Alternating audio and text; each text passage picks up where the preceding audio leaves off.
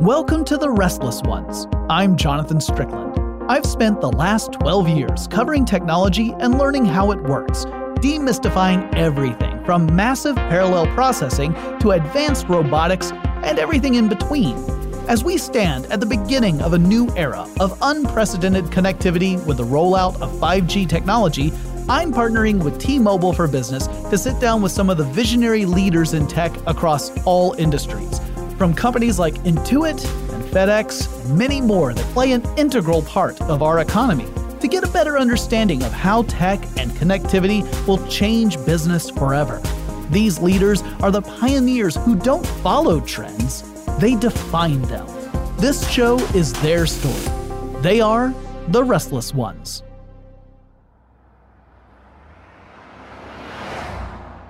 So, when you start marching up the various levels of autonomy and you're augmenting the human intelligence to avoid that 95% mm-hmm. the error rate, you need that real time power. And connectivity with 5G helps that real time decision making because you have near real time processing of the data. Since the original recording of this interview, and as of January 2021, PSA Group and Fiat Chrysler Automobiles officially merged to create Stellantis, bringing together 14 vehicle brands across the globe. Our featured guest, Mamatha Chamarthi, also assumed a new role within the organization. Mamatha is currently the head of the Software Business and Product Management (P&L) at Stellantis. All references to Fiat Chrysler and Mamatha's prior role as Chief Information Officer were based on when the episode was recorded. In today's episode, I sat down with Mamatha Chamarthi, the CIO of Fiat Chrysler. Mamatha has been at the front and center as the automotive industry has transformed thanks to digital technology. I wanted to get her perspective on how leaders can take what could be an existential crisis of disruption and turn it into a massive opportunity for unprecedented success, as well as to learn how improved connectivity paves the way for the future. Not surprisingly, much of what she had to share complemented what I learned from our previous episode where I spoke with FedEx's CIO Rob Carter. He provided insight on how the transportation industry as a whole is changing. Customer centric is key, mobility services is key. We have evolved to a stage now, there is a lot more sensors in the car. We are collecting a lot of data about the car, we are collecting a lot of data about the customer. Today's customer is addicted to convenience. So we have to become customer centric because that's that's where today's that's where we meet today's customer mm-hmm. not just with the product but the product that's immersed in understanding the customer experience who's using our product is also important. So how does technology play a role in that? Tech now today impacts all aspects of the business. But then collecting data from the product. If you look at that whole customer experience, the part one is your business. How do you enhance and continue to protect your business? Mm-hmm. And then the next is getting into incremental and also into new business models mm-hmm. with technology, with the data that you collect. What can I get out of this data? Can I give an alert to the driver that your brake pads are wearing out? And by the way, I have ordered new set of brake pads at this particular dealership, which is on your way to work. And if you drop off your vehicle, or do you want at an extra cost the service to come to you? But having more sensors in vehicles collecting data, as well as we're now firmly in the era of big data where we can analyze for patterns that before would have never even emerged for us. I've heard you say before that the automotive industry, if you look at the classic industry, was all about mechanical engineering. And now it's really computer science. Can you talk a little more about that transformation and, and what you have seen in your career, how that transformation has sort of progressed? Autonomous, connected, electric, and shared mobility is like ACES or CASE, um, however you say it, is causing a tsunami of disruption. Each one of these trends in itself mm-hmm. is a massive disruption or a disruptive force. But what's happening is these forces are converging. And all of this is possible because of where we are with technology. When you talk about artificial intelligence, we have been in the in the IT world, we have been talking about artificial intelligence for a very long time. Mm-hmm. But today, we are able to take all of that data, analyze that data, form patterns with that data, start going from historical reporting to predictive and prescriptive because we have the right kind of computing power and the right kind of storage. And the storage is now much more affordable. Mm-hmm. And computing is also much more affordable. Autonomy will not be possible without these advances in technology. Just look at today. If you look at the automotive industry, 1.2 million people die every year, and 95% of this is because of human error. And what can artificial intelligence and the storage and computing at the edge can unleash in terms of the power in augmenting human decision making? Mm-hmm keeping you in the lane so that you're not distracted and you're, you know, uh, changing the li- lane unintentionally mm-hmm. and hitting someone or applying an emergency brake and, you know, uh, having a car come to a standstill because you're going to go hit someone. Mm-hmm. That kind of uh, augmenting, technology augmenting human decision making. How do you anticipate Fiat Chrysler taking advantage of the rollout of 5G networks in an effort to sort of enable these technologies we've been talking about that are primarily intended to remove that 95% human error that uh, th- that's I mean that's just such a looming statistic and to get that number down even a little bit would be a phenomenal a phenomenal uh, uh, uh feat. So how do you think Fiat Chrysler will be leveraging 5G as it evolves in the future in order to attain those goals? I think when we talk about level four and level five autonomy, I think that's where I think even in the earlier cases of autonomy, it's important to have 5G mm-hmm. and to have persistent, reliable communications. Mm-hmm. But I think with the complete autonomy, you need a lot more persistent connectivity. Mm-hmm. So let's take the um, connected connected autonomous car. If the car knows that it's going from point A to point B, and it knows that it's constantly adapting for the optimal route, mm-hmm. and it's collecting the data from not only um, its surroundings but from the infrastructure and the weather information and everything that the car needs to know to take the person safely from point A to point B. And such kind of persistent connectivity will help?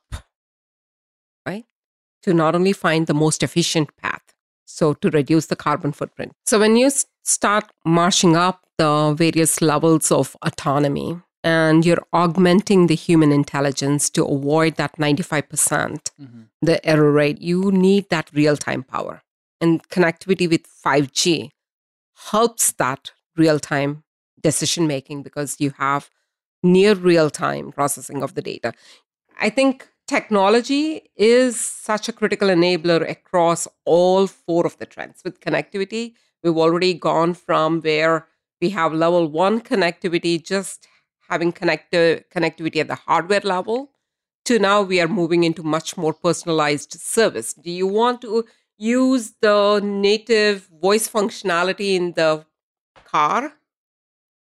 Or do you want to connect your Alexa profile mm-hmm. To the car and use Alexa to wake up your car? Or better yet, use Alexa's embedded code and name your car whatever you want to name it. You want to call your car Bob, you want to say, hey, Bob, wake up. And then it knows that you're trying to activate the voice on the car. So that is the personalization to then moving to convenience. I know where you are. I know with all these sensors that are there on your body and in the car that you're hungry or you have a medical emergency. Mm-hmm. That I'm sending in the event of a medical emergency, I'm sending an ambulance to you with some uh, level of information to whoever are the medical technicians that are coming to you saying, this is what we have collected through the senses in the car, on the body, right? And then move to electrification. Electrification is not just about uh, the powertrain in the car, but if you are running out of charge, leading the car to a safe place mm-hmm. so that you can charge the car. And then shared mobility was possible for Uber or anyone because of technology, right? So mm-hmm. technology is playing a central role in almost all of the disruption that we are seeing in the automotive industry. And that's why the tech industry is taking such a keen interest because they know how to take data, create patterns with the data, and provide convenience features. Yeah, I've noticed that, uh, and I've said this that that cars, I think, kind of represent the tip of the spear when it comes to uh, a lot of the technologies you were specifically alluding to. What would you say is the most exciting thing from your perspective with uh, the way digital technology is is integrating into the automotive industry in general? I think if you look at today, there are, you know software is becoming a lot more embedded in the car mm-hmm. than before. Mm-hmm. Today, there are about 100 million lines of code in the car. And with complete autonomy, which is level four, level five autonomy in the car, we're talking about 300 million lines of code. So that means an increase of sensors mm-hmm. collecting the data. And I think for me, the most exciting is when this technology starts making an impact on saving human lives, when this technology starts making an impact on avoiding traffic congestion or managing the traffic flow and improving the productivity. That's great insight as well. We'll be right back with more of my conversation with Mamatha Chamarthi right after the break. If there's one thing most businesses can agree on these days, it's that change has never come about so quickly. New ways of working have become the norm. As a result, the status quo no longer cuts it when it comes to helping businesses adapt and innovate. That's why T Mobile for Business uses unconventional thinking to help businesses work smarter and grow faster. Only T Mobile offers America's largest and fastest 5G network. It's just one reason they're better able to help businesses solve the real world challenges they face as they evolve. For instance, their new WFX solutions help team members stay connected and productive where work happens. With nearly two and a half times the network coverage of AT&T, nearly four times more than Verizon, and $40 billion invested in network and business improvements over the next three years, T-Mobile for Business is better for your business right now and into the future. See what they can do for your organization at T-Mobile.com slash unconventional. Open Signal awarded T-Mobile fastest 5G network based on average speeds. USA 5G user experience report January 2021. Capable device required. Coverage not available in some areas. Some users may require certain plan or feature. See T-Mobile.com. So we've talked uh, a little bit about the the fact that computing has progressed to a point and storage has progressed to a point where edge computing is now a real possibility in lots of different implementations. Uh, underlying that, as you mentioned earlier, obviously the, the network connectivity is has been a limiting factor for quite some time, but now we're starting to see the rollout of things like 5G, where we're getting that that low latency, high data throughput network connectivity. How do you foresee that playing a role in the automotive industry moving forward? I think for us to reach that nirvana of level four, five autonomy, persistent, reliable communications is also a critical enabler. That's why in the ACEs, connected is also an enabling force uh, for autonomous electric as well as shared. Because the foundational trust when someone gets into a car as a driver or as a rider is that they would safely go from point A to point B. And when you're talking about that level four, level five autonomy, there, where there is no driver, okay, when there is a lost connectivity, the driver is able to make the decisions. So you don't have that human driver anymore. And so you cannot have that loss of connectivity or have those dead zones where uh, the car is no longer connected because the car has to be connected all the time. That reliable, persistent connect- connectivity is important. Of course, we will have um, fail proof in case of loss of connectivity. What are the redundancy that will take over even in level four, five uh, cases of autonomy? We'll see that. But I think 5G will help us in addition to the computing and storage. 5G will accelerate. So that would be from a pure technology standpoint mm-hmm. that will help us accelerate autonomy. Then, of course, there is will humans trust this technology and get into that level four, five autonomous car? And then would that be affordable in terms of personal consumption? So I feel like like that combination of the computing, the storage, and the connectivity together, all of that had to happen for that to become a possibility. That and very intelligent people knowing how to leverage it. So, not just having the tools there, but how do you use the tools to make something meaningful? I'm focusing a lot on the consumer side simply because that's my perspective. But then I sit there and think about the back end, about everything that has to happen in order for the manufacturing part of the process, the delivering vehicles to dealerships sort of process. If you look at the manufacturing side of the automotive, and there are a few things that are happening and that will continue to evolve the edge computing that we talked about for the car will happen in the manufacturing space too. In the manufacturing, we still have a lot of um, legacy systems, mainframe systems, local data centers. All of those are a lot of cost overhead that we carry. And I think those will go away with edge computing. And the data processing, now we talked about just the car being connected there there are there is every physical object now embedded with intelligence so it's not just the car it's the entire infrastructure that we are talking about. While the car is driving in a city uh, we talk about smart cities smart infrastructure smart you know roads uh, smart everything. If you have a mechanical object how can i embed intelligence into it? Now take the same thing to the manufacturing floor. As your product is getting built how can you collect the intelligence and stop when you see anomalies in the product so that you can avoid rework, you can avoid scrap. Everyone in Vasor weighs millions of dollars in that space. Mm-hmm. And as today, the car is only used, what, 7% of the time?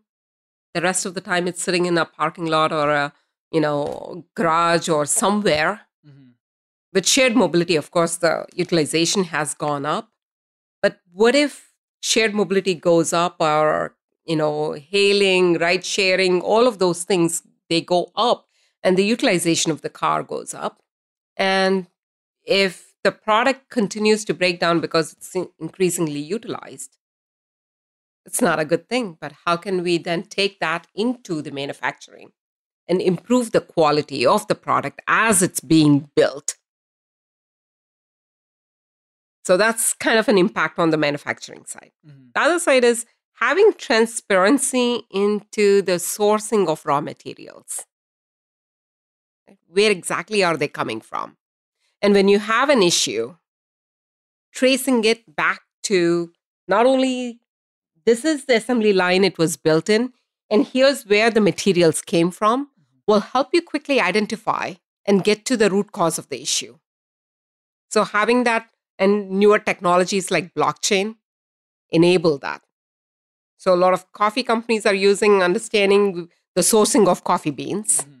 Now take the same logic to the sourcing of raw materials in automotive. That surely is a great possibility. And the whole vertical supply chain that we have in the auto industry, uh, OEM, tier one, tier two, tier three, that kind of is changing also it's not only these kind of tier one, tier two, but it's building an ecosystem, mm-hmm. bringing tech companies together with your traditional suppliers, together with the semiconductor companies. So it's it's uh, with data aggregators. You're building an ecosystem along with your customers so that you can co-create the products together.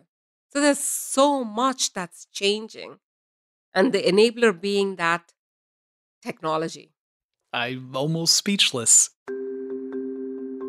Let me ask you this. Uh, we're going to transition now into thinking more about the future. We've talked a little bit about it so far. It's unavoidable when we talk about tech, but we're really going to focus on it now. So, uh, conservative estimate when do you think we hit that level four or level five autonomy? Oh, this is a, this is a question that gets asked very frequently. When is it? I think if you look at 2019, mm-hmm. this was an this was a year where kind of reality set in for us. If you look at 2017, 2016 to 2018, there was a lot of optimistic estimates of when we will see level four and level five autonomy. So, level four, level five autonomy depends on three conditions. The first thing is technology. As I said, it's not just computing and storage, but connectivity is also important. So, with 5G. Mm-hmm. So, that's technology. Mm-hmm. And then technology along with regulation. So, if you have regulators saying, um, I want to lower the carbon footprint in the cities and I want to make it almost zero. And you already see many cities saying that we want zero carbon footprint. Mm-hmm. So, technology and regulation is one um, perspective. The second is people adopting this. Mm-hmm. You could have the technology, you could have the regulation, but I should feel comfortable getting into that car. So it's that human psychology. One is the behavior can I get into that car? But once I get into that car, because I can't uh, anticipate every road bump, would I become nauseous? So making advances, again, going back to technology, making advances in uh, transmission to a point where my ride is really smooth. Mm-hmm. That's the second, the adopt, the human adopting the technology trend. And the third aspect is affordability. Can I afford? With all of these technology, advanced technology with edge computing, everything that we talked about, mm-hmm. it is not cheap. Mm-hmm. So, can individual, can I afford just for myself an autonomous car? Maybe if I am a billionaire that is interested in such kind of trying autonomy, mm-hmm. maybe yes. Um, but I think the first occurrences of autonomy, level four, level five, would be what would be the most economical usage of it. Mm-hmm. That would be robo taxis in geofenced applications. Like in the airports, we no longer think that the train that we take in the terminals from terminal to terminal mm-hmm. or to the rental car place is autonomous, right? Mm-hmm. It's a defined path, it's going every day, and we trust that it's going to take us safely. That foundational aspect of safety mm-hmm. is important. And so I think the first occurrences that we would see in the near future would be around robo taxis. And then it would be mixed mobility solutions as we evolve in the next 10, 15 years. You know, having a whole combination of vertical liftoffs to full autonomy. As I mentioned, we are at the second greatest inflection point in terms of transportation. Mm-hmm.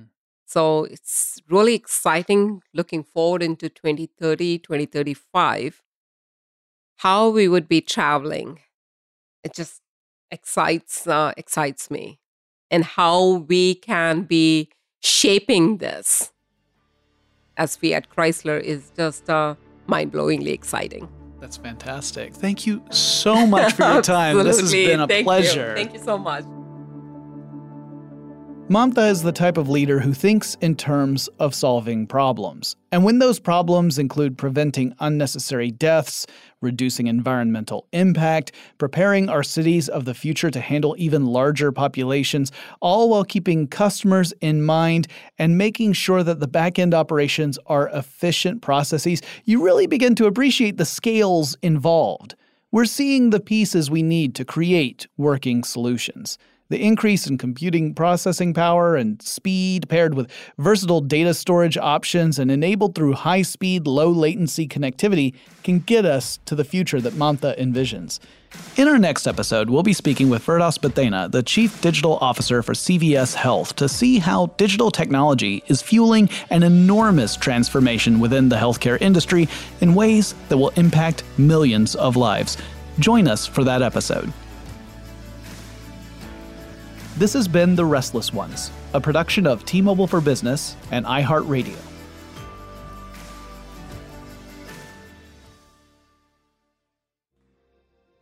These days, new ways of working have become the norm, and the status quo no longer cuts it when it comes to helping businesses evolve and grow. That's why T Mobile for Business uses unconventional thinking to help businesses seize innovation. Only T Mobile offers America's largest and fastest 5G network, which makes their new WFX solutions possible, letting businesses stay connected and productive where work happens. See what T-Mobile for Business can do for you at T-Mobile.com slash unconventional. Open Signal awarded T-Mobile fastest 5G network based on average speeds. USA 5G user experience report January 2021. Capable device required. Coverage not available in some areas. Some users may require certain plan or features. See T-Mobile.com.